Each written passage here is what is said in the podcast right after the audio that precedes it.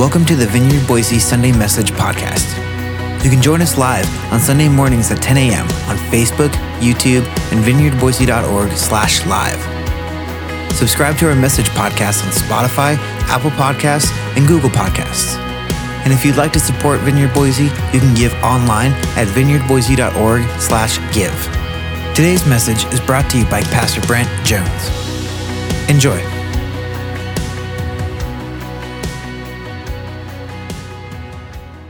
And, just a little bit like, like Mitchell said earlier, we're going to take communion together.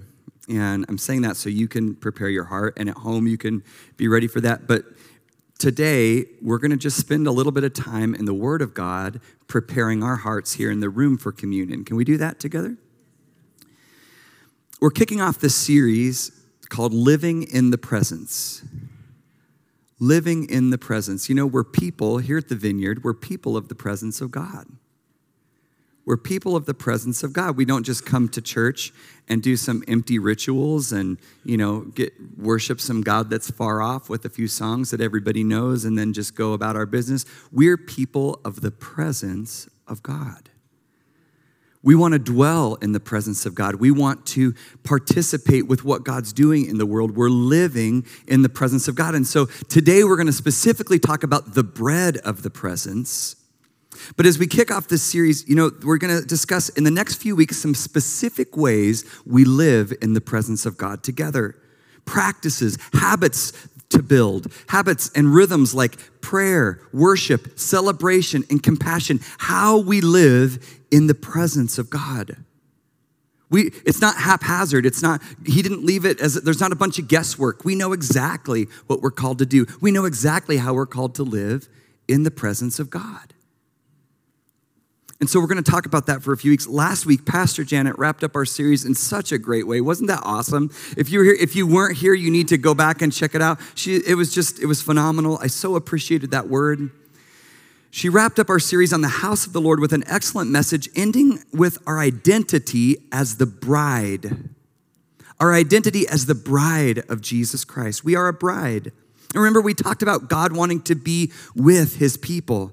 He wants to dwell with his people. And that's what the temple and the tabernacle, the tent of meeting, and all the altars and their location where they were at, that's what it was all for. It was all to symbolize God's desire to dwell with his people.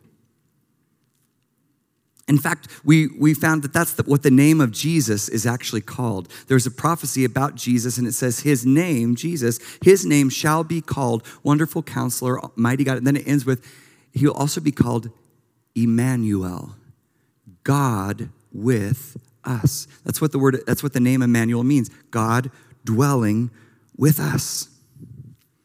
This is where all of this is leading. All of this is going from, from Abraham, and uh, we even went back to from Adam and Eve, and we, we walked through each of the altar, everything everybody experienced throughout Scripture, and the tabernacle, and the temple, and the cloud, and the, the fire, the, the pillar of fire, the pillar of cloud, each of these things. Um, the, the fire coming down into the temple when, when Solomon dedicated the temple, we explored all of that. And then even I, I, it continues on from Moses and from the Old Testament into the New Testament when Paul experiences the presence of God, and Peter experiences experiences the presence of God, and John experiences the presence of God. And in Revelation chapter 2, or excuse me, Revelation chapter 21, verse 1, we get a picture of where all of this is leading. All of this is leading to this. John says, Then I saw, then I saw a new heaven and a new earth. For the first heaven and the first earth had passed away and there's no longer any sea. You know, I love how, just leave this up here for a second. I love how specific this gets because it got, it was very specific in the beginning, wasn't it?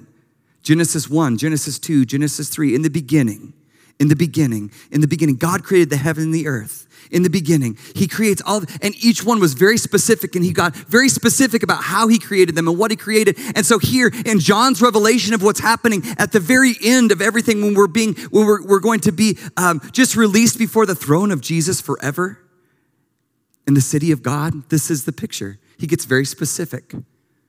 I saw the holy city, the new Jerusalem, coming out of heaven from God, prepared as a bride there it is again, beautifully dressed for her husband. And I heard a loud voice from the throne saying, I heard a loud voice from the throne saying, Look, look, God's dwelling place is now among the people. I love that line. Look, look, God's dwelling place is now among the people. Hey, I know he used to be in a tent. Hey, I know he used to be in a temple. Hey, I know you used to meet him in an altar. But look, God's dwelling place is now among the people. He's with us. He says, and he will dwell with them. They will be his people, and God himself will be with them, and he will be their God. Verse 4. Verse 4. Some of us need to hear this today. He will wipe away every tear from their eyes. He will wipe away every tear from their eyes. You see, he's with us. He's with us, actively with us. There will be no more death, no more mourning, no more crying, no more pain. For the old order of things, the old way of doing things, has passed away. Isn't that beautiful? There's not going to be any more crying. There's not going to be any more mourning. It's passed away. It will pass away. And then going on toward the end of that chapter, Revelation chapter 21, verse 22, starting in verse 22, says this John sees this revelation. He says, I did not see a temple in the city. I did not see a temple in the city because the Lord God Almighty and the Lamb are its temple. The city does not need the sun or the moon to shine on it, for the glory of God gives it light, and the Lamb is its lamp. The nations will walk by its light, and the kings of the earth will bring their splendor into it. And no day, and no day will its gates ever be shut, for there will be no night there. Spoiler alert, this is where we're going. This is where we're going. There will be no night there. We don't have to close the gates anymore because there's not going to be any night. They used to close the gates of the city to keep everyone safe because at night, you know, there was no electricity, there were no lights all over the place. They had to close the gates of every city. They closed the gates to keep everyone safe. It says the gates of this city will never need to be shut because there's no night there. There's no night there. Let's move on. I love this prophetic look at what, John, what God is going to do with us for now with us, the church, and he's going to dwell with us. He says, I, John says, I didn't see a temple. John says, I didn't see a temple. This was a surprise to John. No temple, no tabernacle.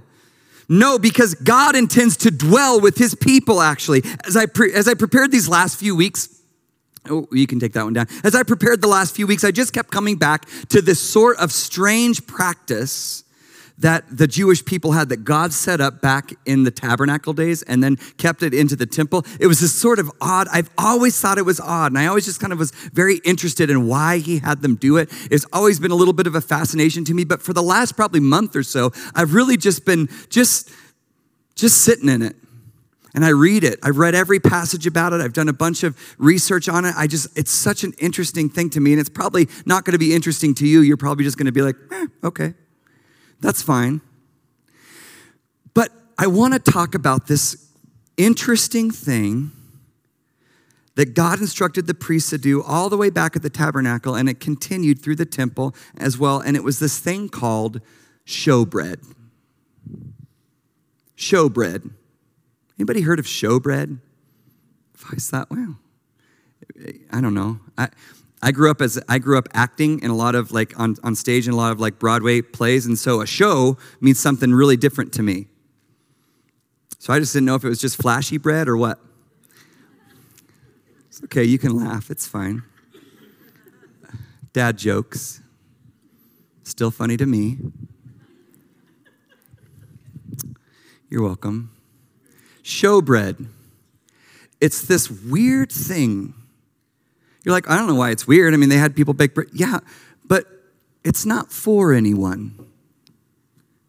Let's, we, let's just read about this. There's this ritual, this practice where the priests would put out bread. They served, they served bread in an empty room.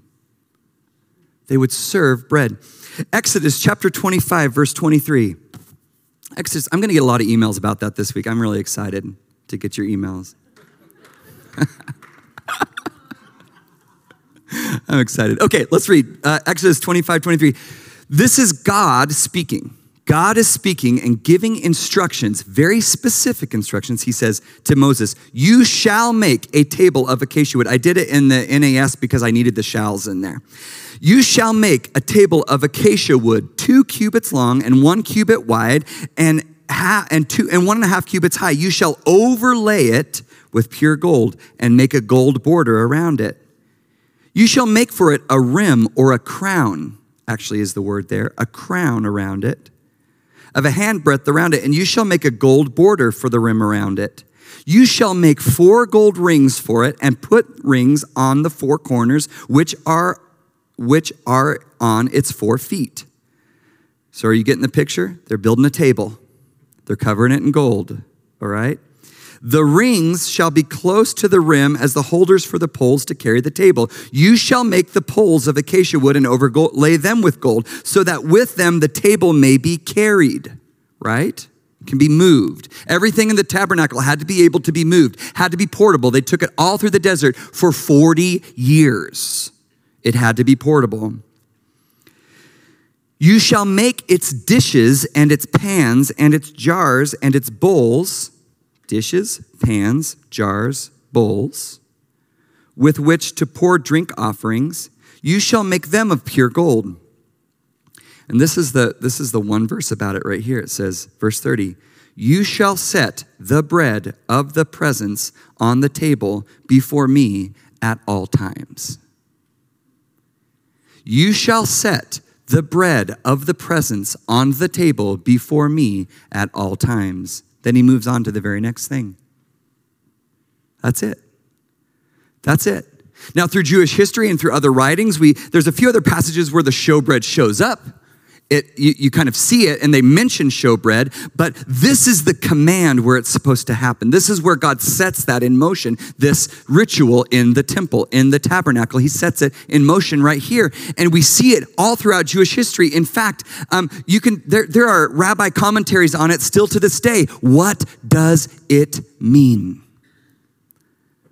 Showbread, this is the secret right here.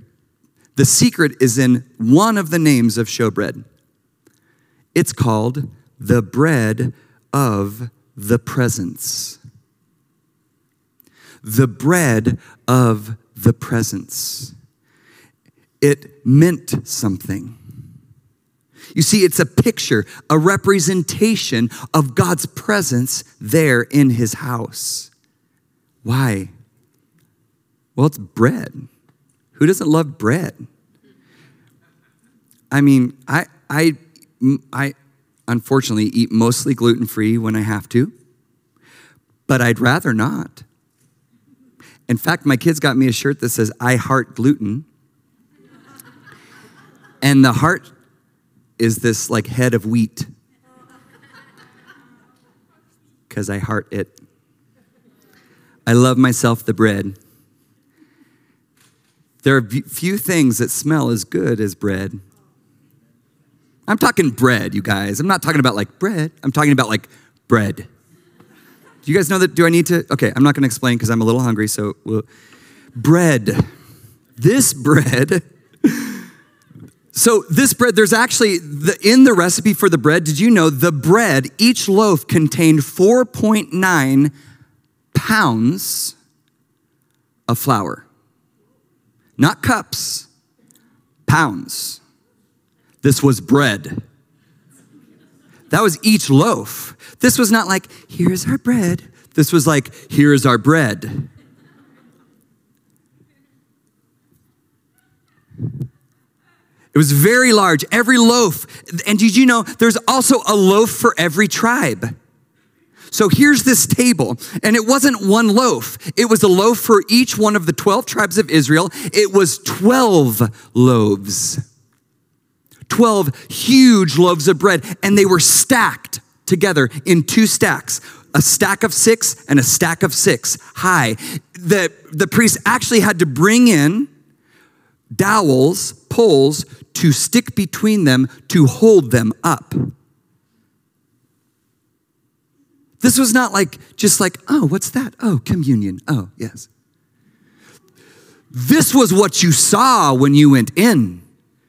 There was the incense altar, which was the smallest piece of furniture, right in the middle. There was the candlestick, which gave light to everything. That was the only light in the room. And then the other side of the room was this table with 12 immense loaves of bread on it all the time. That's all that was in there.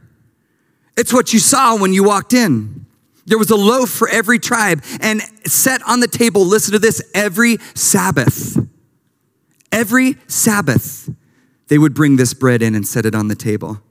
And the table was set with dishes, bowls, pans, and jars. One translation says all of the utensils for the table. It was set. It was a table that was set with a whole pile of bread in the middle. This is like, this is not Olive Garden team. This is like real. This is like, hey, we're, I, I'm here. I'm staying. What are we having? Bread? Perfect.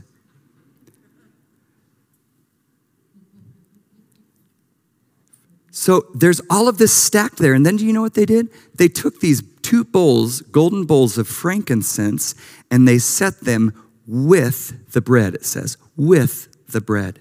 Frankincense is for preservation. Frankincense is for preservation. And so we have this.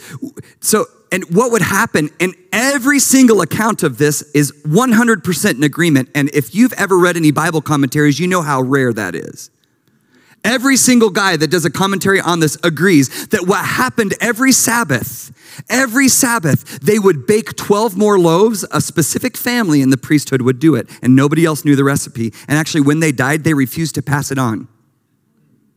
I, I'm not joking. They didn't pass it on. They would bake this bread, and here's what would happen the priest would bring in the 12 loaves other priests were standing at the table, and as the priests with the fresh loaves came in, they would pull the old loaves off, and the new loaves would just be set seamlessly right on there. The table was never without bread. Never to be without bread. He said it was to be before him continuously. It was a symbol of God's desire. What's a table for? What is a table for? Eating. You sit down, you eat you fellowship. I just have a couple points to go through today before we take communion together, but the first one is this the presence is for fellowship.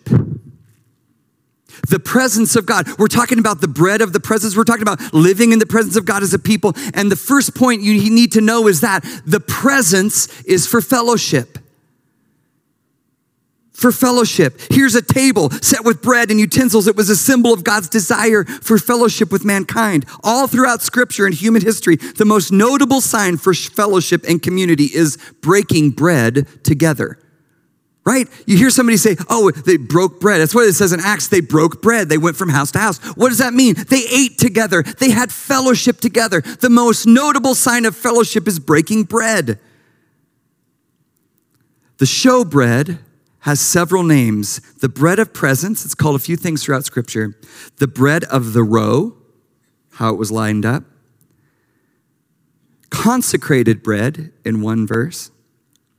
Hallowed bread in another verse. But the most interesting one is the literal translation of the Hebrew text for this bread all throughout Scripture, which translates as this face bread face bread. When I read that, I think of 1 Corinthians 13, where it says, For now we see through a mirror dimly or darkly, but then face to face. Face to face. That's God's heart. That's God's desire. That's what he was setting up there with the showbread, the face bread. He was saying, This is called fellowship. I'm going to lay it out for you here on this table. We're going to fellowship together. We're going to, I'm going to set this bread out and by its name, the name that you speak out every time you say it in Hebrew, you're going to say, It's the face bread. It's the face bread. You know, we have a lot of terms for God's presence, you know, like the Spirit of God. It's this kind of ethereal thing. And there was smoke and there's fire and the, the presence. And when we're talking about the presence, we're not talking about some weird ethereal thing. We're talking about face to face with God, the presence of God. You know, when you're, when, an old school, when a teacher would call the, the roll in class, what were you to say when they called your name? Before here. Thank you. That was an old person that said that. I'm not even going to turn around. I'd maybe turn around too quickly. Present. Present. The teacher called your name. You said, present. Presence means I'm here. I'm here. The bread of the presence means I'm here. I'm here. This bread set on a table in the presence of God, what we would call just an empty tent, an empty room where God was, where God showed his people how he wants it to be between him and us, face to face. Actually, and I love um, it's a relationship. Jesus says in Revelation, this, this, Jesus says this in Revelation, um, in Revelation uh, chapter 3, verse 20, he's talking to the church in Laodicea and he says, um, uh, I stand at the door and knock. If anyone hears my voice and opens the door, I will come in and I will eat with him and he with me. I will fellowship. I will have communion. I will be there face to face. I will fellowship with you. I will be present with you. Who does God say that to? In this particular chapter, he says it to all of us, obviously, it's in scripture, but in this particular chapter, in Revelation chapter 3, he's talking to the church in Laodicea. What is his big beef with the church in Laodicea? He says, My problem with you is that you're lukewarm. My problem with you, church, is that you're not hot and you're not cold. You're somewhere in the middle, and when you're somewhere in the middle, it makes me want to vomit. That's my condensed version. You can read it for yourself, it's in there. Chapter 3, Revelation. To the church of Laodicea, right? He says, I wish that you were hot or cold, but because you're neither hot nor cold, because you're somewhere in the middle and you're lukewarm, he says, I'm about to spit you out. And then he says, Hey, I'm right here.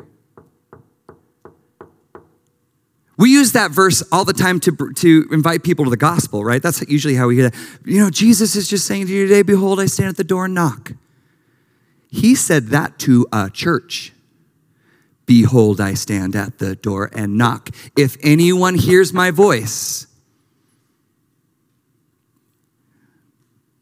So, what I hear today is Jesus calling us back to the table. He says, Hey, you're not hot, you're not cold. I wish you were one or the other, but you're just meh. And I'm here and I'm saying to you, I'm at the door. I'm at the door. I'm at the door. If you'll open the door and you'll let me in, I'll come in. We'll eat together. God's calling us back to the table. What is the cure for the lukewarm church? The presence of God. The cure for the lukewarm church is the presence of God. How? How the presence of God? How do we get to the presence of God? How do we know? What do we do? What we want the presence. I want the presence. I say it, God, visit. We say it every, you know, come Holy Spirit. How? Behold, I stand at the door and knock. If anyone hears my voice and lets me in, I'll fellowship, I'll come in. He's calling us to fellowship. He's calling us back to the table. He's standing at the door knocking. The presence is for fellowship. All right, I'm going to go on here. The presence, our next point, the presence is for fellowship. Next, the presence is constant. The presence is constant. The presence is constant. It's always there. The presence of God was always there. The swap of the bread of the table at Sabbath was made in such a way that there was never an empty table there. The table of the showbread was never empty. You with me? All right. The table of showbread was never empty, it was always there. The presence, the bread of the presence is constant. There was always bread on the table. Listen, there's always bread on the table of fellowship and relationship with God. Next, the presence is God's provision. I'm just going to kind of fly through these really quick because I want to. The presence is God's provision. Like manna. Do you remember manna? Manna was, uh, God fed the children of Israel with manna, a specific type of bread like thing, for 40 years. That is what they ate manna. It was provision. Inside manna was this complete nutrition. Everything they needed to march around in the desert for decades was in manna. He provided everything for them with this one thing. He sent quail later because they asked for it, but they didn't need it. First, he gave them manna and said, Hey, this is all you need. It's his provision. His provision was there for them in the manna, a complete nutrition. God provided manna each morning for Israel for 40 years, 40 years of God's complete provision. This is where we get this name of God, Jehovah Jireh, which means the Lord our provider. Provider. Jehovah Jireh. We used to sing a song in church.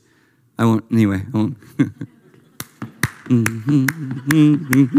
it's great. It's, mm-hmm. I don't even, yeah, anyway. Jesse, can we have that queued up for the end? Do you mind? No, just... Jehovah Jireh, God is my provider. It came from this, this right here where he provides manna, and they said, He is Jehovah who gives us everything we need. He is our provider. That fellowship, the presence, that representation of the presence of God was provision for them. This is how God wants to be seen by us as provision for us. He's made provision for you. Today, right here, in this day, in this moment, He's made provision for you. And then uh, this last point here the presence is for everyone. The presence is for everyone. There were 12 loaves for 12 tribes. Everyone was represented there. 12 loaves for 12 tribes. The presence is for everyone. It was a visual reminder when the priests and the Levites came in and they went from inside the tabernacle to and what was around them as they were moving throughout the tabernacle, all the rituals, all the prayers, everything that they offered before the throne of God, everything that they offered there at the mercy seat and the altar of incense, all of that, it was to remind them here, right here on the right, there was this huge stack of bread, one for each tribe, and it was to remind them what they were doing in there was for everyone. It was for everyone. The presence is for everyone. It re, this is I love this. It the Bible says that the showbread remained fresh. It remained fresh for the entire week and it never became stale. It never became stale. Somehow the bread did not mold or get stale in fact, it was eaten by the priests after the seven days. After the one that they brought in the fresh bread and the others took and they took the old bread out, they took it out and they ate it because it was still good. After seven days, Every Sabbath, they would switch it out. Frankincense was used uh, for worship, and that's, that's what they set next to it to help preserve it. Um, but it also represents, it represents worship and the sacrifice of Jesus. This is a beautiful picture of what keeps the bread of our relationship with God fresh, not stale. Frankincense. Why frankincense? Worship and the presence of Jesus. Oh, I don't know. It's just it's kind of just going through the motions. I feel like my relationship is it's a little routine. I'm just kind of, you know, everything's just a little bit stale. Oh. Well, there's a prescription for that. Worship and a fresh revelation of Jesus. You want to refresh your experience in the presence of God? Worship and a revelation of Jesus. This is why we take communion together. Did you know that? To remember Jesus and keep fresh his sacrifice in our hearts and our minds. That's why Paul says uh, in 1 Corinthians chapter 11, it's a verse, you, you know, we all know it, we quote it for communion. He says, For I received from the Lord, which I passed on to you, that the Lord Jesus, on the night he was betrayed, took bread. And when he had broke it and said, This is my body, which is for you, do this in remembrance of me. To remember me. In the same way, after supper, he took the cup, saying, This cup is the new covenant in my blood. Do this whenever you drink it in remembrance of me. For whenever you eat this bread and drink this cup, you proclaim the Lord's death until he comes. Then he goes on and he shifts the conversation a bit. Usually we end right there for communion, but Paul actually shifts the conversation and he says this about he begins to talk about how we receive communion together, how we come to the table of the Lord, to the table of fellowship, to the table with the bread of his presence. He says this in verse 27 So then, whoever eats the bread and drinks the cup of the Lord in an unworthy manner will be guilty of sinning against the body and the blood of the Lord. Everyone ought to examine themselves before they eat the bread and drink from the cup. For those who eat and drink without discerning the body of Christ eat and drink judgment on themselves. That is why many among you are weak and sick, and a number of you have fallen asleep. I'm not talking about today, although I see a couple of you.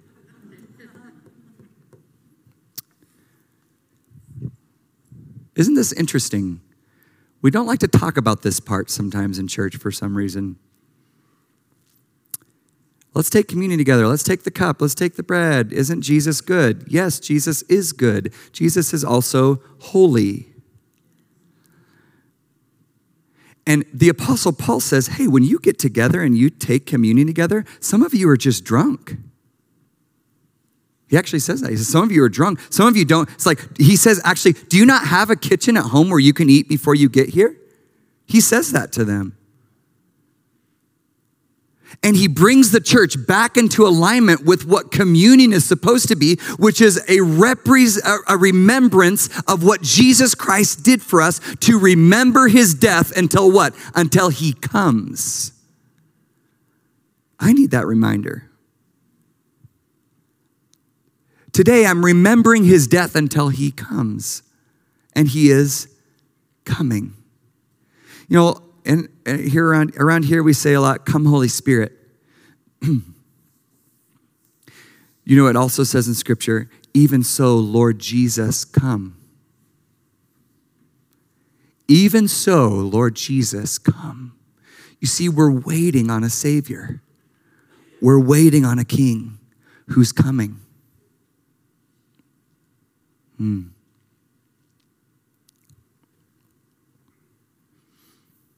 We talked about this a little bit last week. We talked about the bride. What does it say about the bride? It says, The bride has made herself ready. R- ready. Not ready or not. Ready. The bride made herself ready. Who is the bride? Us, me. There's a preparation that needs to happen with church, in church the church. God is prompting the bride to get herself ready. This reminds me of a passage that says that the bridegroom came. It's, a, it's actually a story Jesus tells. He said the bridegroom came, and there are five uh, foolish virgins and five wise virgins, and they're all carrying their lamps. The virgins were to go with the bride, right, to the to the bride to the wedding ceremony. And it says the, that the bridegroom comes in the middle of the night, and it says those who were ready went with him. Those who were ready went with him.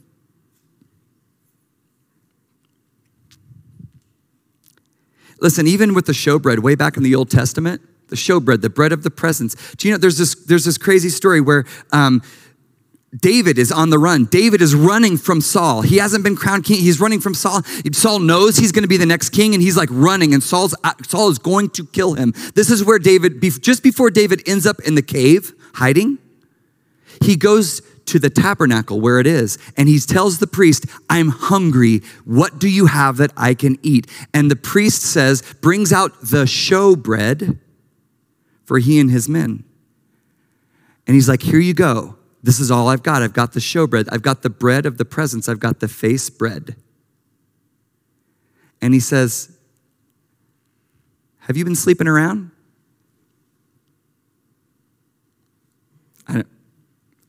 This is what they, he said. He says to David's men, he says, Have your men been sleeping around?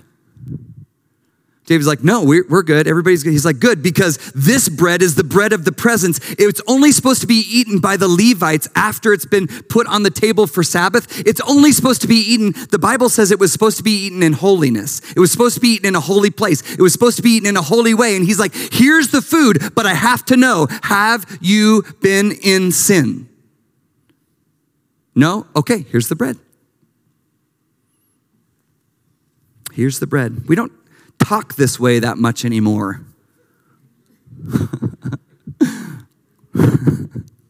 Maybe we need to. Because we all want to partake of the bread, but we don't want to get rid of the things that give us the bread. We all want to partake in the presence of God, but we're not always willing to do what God requires to walk in His presence day by day. His presence is constant. His presence isn't going anywhere. His presence is always available. He's just saying, Is your life right? Because we're talking about a holy God here. Listen, this message is impacting me as much as it is you today. We talked about it with the worship team this morning. We talked about it with the prayer team this morning. We talked about God examining our hearts and saying, hey, here's the bread of my presence. What's your life like before you eat it? hmm. Because, is, is this because, so is this, this is like what Paul says, like if you eat it and drink it this way with like unworthy and just kind of you know willy-nilly like whatever oh yeah give me the wine give me the bread. He says you drink you eat and you drink judgment on yourself.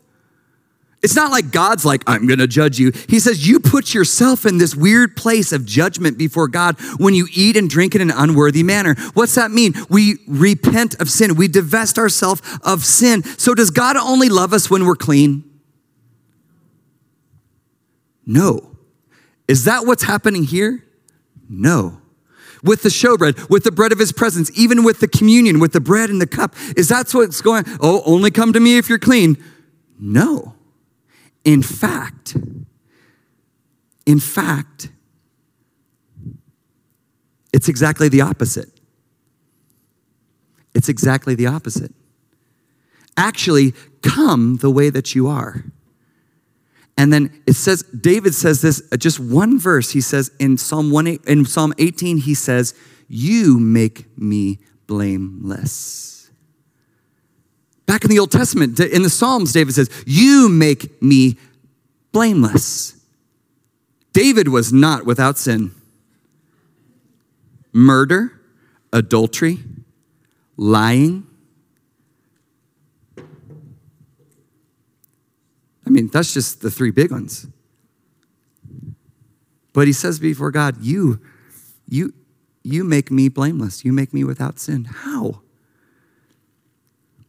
See, the bread was to be eaten in holiness. The bread was to be eaten in the presence of God.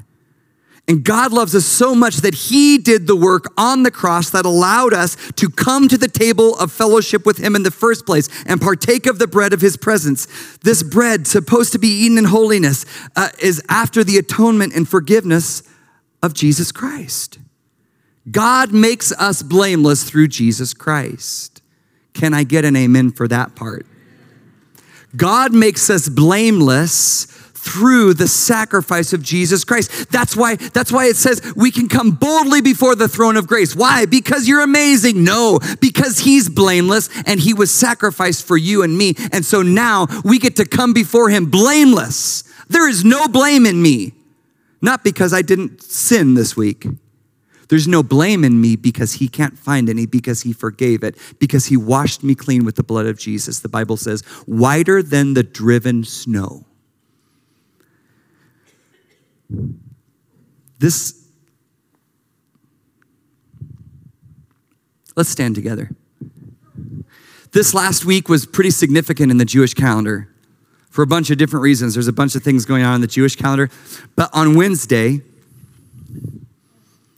on Wednesday, let's just focus for another minute here. On Wednesday, it was the Day of Atonement. The Day of Atonement, once a year.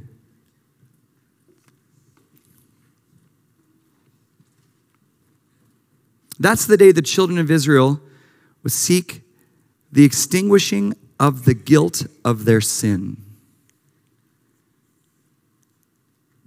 The extinguishing of the guilt of their sin that they'd carried all year, that they would come before the presence of God. And it's called the Day of Atonement. They would come before God, and God would extinguish their sin. He'd put it out. Atonement. He does it through repentance. The 10 days before the Day of Atonement are 10 days of repentance. So before the Day of Atonement happens, there's 10 days where the children of God were invited and commanded 10 days to fast and pray and repent of their sin.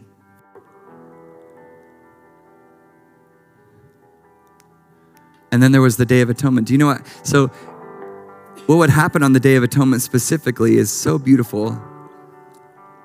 All of Israel would gather together, and the priests would lead a bull up to the altar, and he would slaughter the bull and sacrifice the bull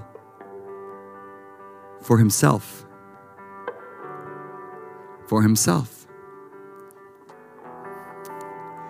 He didn't do it for the people, that was just for him. He was saying, My sin is great. My sin must be paid for. And he would sacrifice a bull in his stead to pay for his sin.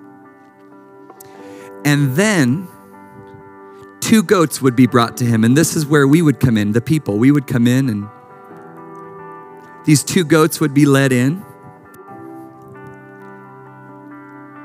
And to pay for the sin that was over the house, they would kill the first goat. And they would take the blood of that goat and they would sprinkle it on everything in the whole house the temple, the tabernacle, regardless of which, what uh, era that this was in for the children of Israel, they would do this every year on the Day of Atonement. They would take the blood of that goat and it would be sprinkled on the altar. It would be sprinkled on the incense. It would be sprinkled on the curtains. It would be sprinkled on the door frame. It would be sprinkled over the whole place. And then when they were done with that, while we all watched, they would bring the second goat up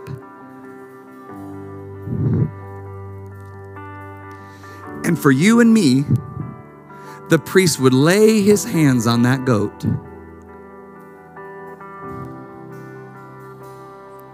And when he was done, they would let that goat go out of the city, out into the wilderness, out away from all of the people, and the Bible says it would never be seen again. All of the sin of the people everything would be put on that goat and it would be released out out of the camp, out of the city, out of wherever it would be released, never to be seen again. This is atonement. The blood of Jesus shed for you and I once on Calvary. Freedom forever from sin. that we would be set free, the, his blood sprinkled on our hearts so you and I could be forgiven. And then all of our sin put on this one thing and sent out forever free of sin. Do you see the picture now? Atonement. Atonement. And so today we're going to take communion together.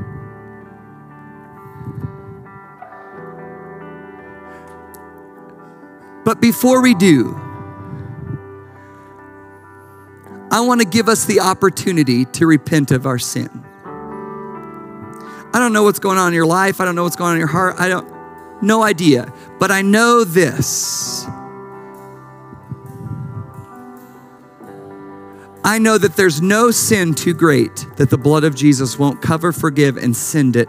The Bible says, as far as the east is from the west, gone. So today, if you have sin in your life, sin in your heart, today I specifically, as I was preparing, I felt like we were somebody needs to repent for unforgiveness.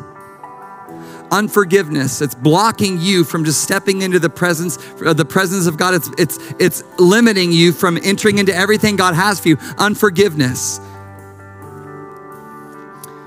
Just repent of sin. If you're walking in sexual sin, repent of sin. If you're walking in dishonesty, repent of sin.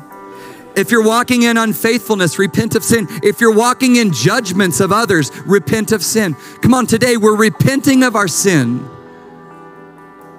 so that we can drink the cup and eat the bread together in His presence and have fellowship with God. And have fellowship with God.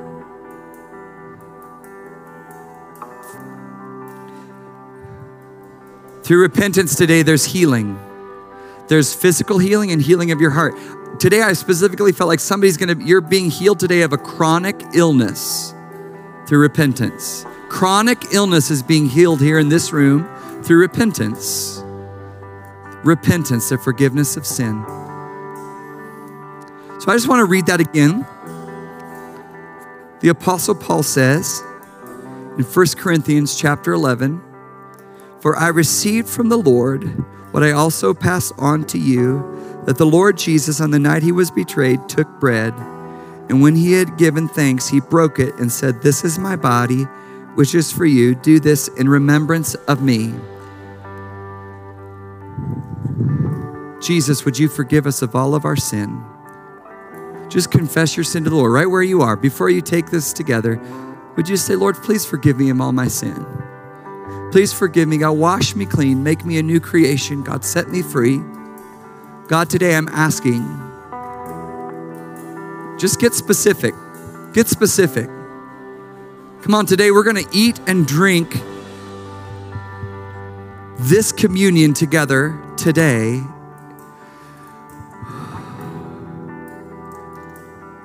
Just standing in the atonement of God for our sin.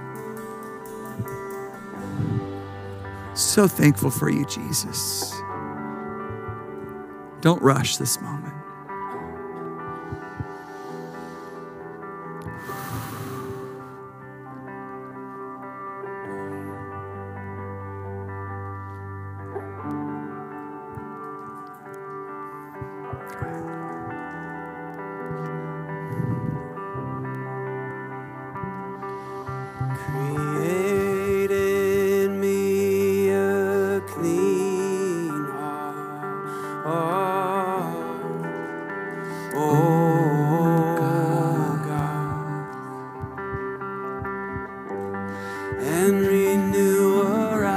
Right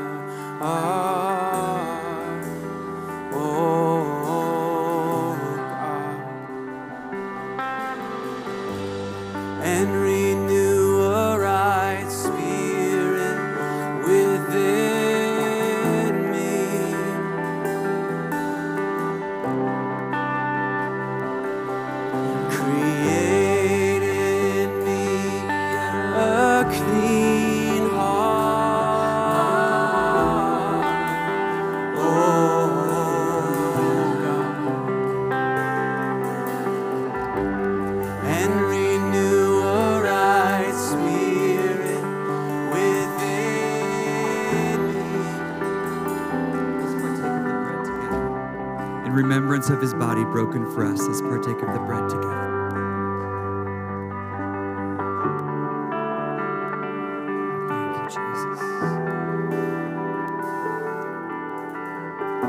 In the same way, after supper, he took the cup, saying,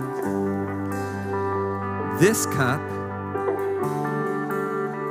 this cup is the new covenant in my blood. Do this whenever you drink it. Whenever you drink it, do this in remembrance of me.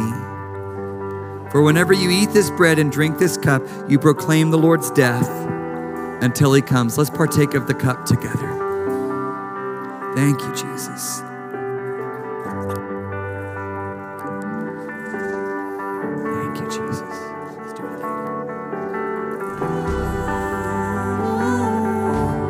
You know, I love about the table of the presence of the Lord, where the showbread was, is that it was always set. It was always there. It was always ready. He prepared a place. Jesus says he goes to prepare a place for us even now. But today, Jesus said he's prepared a place for you here.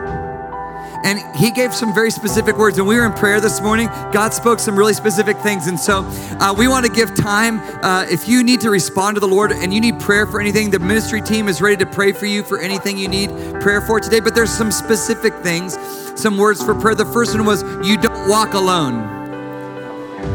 You don't walk alone.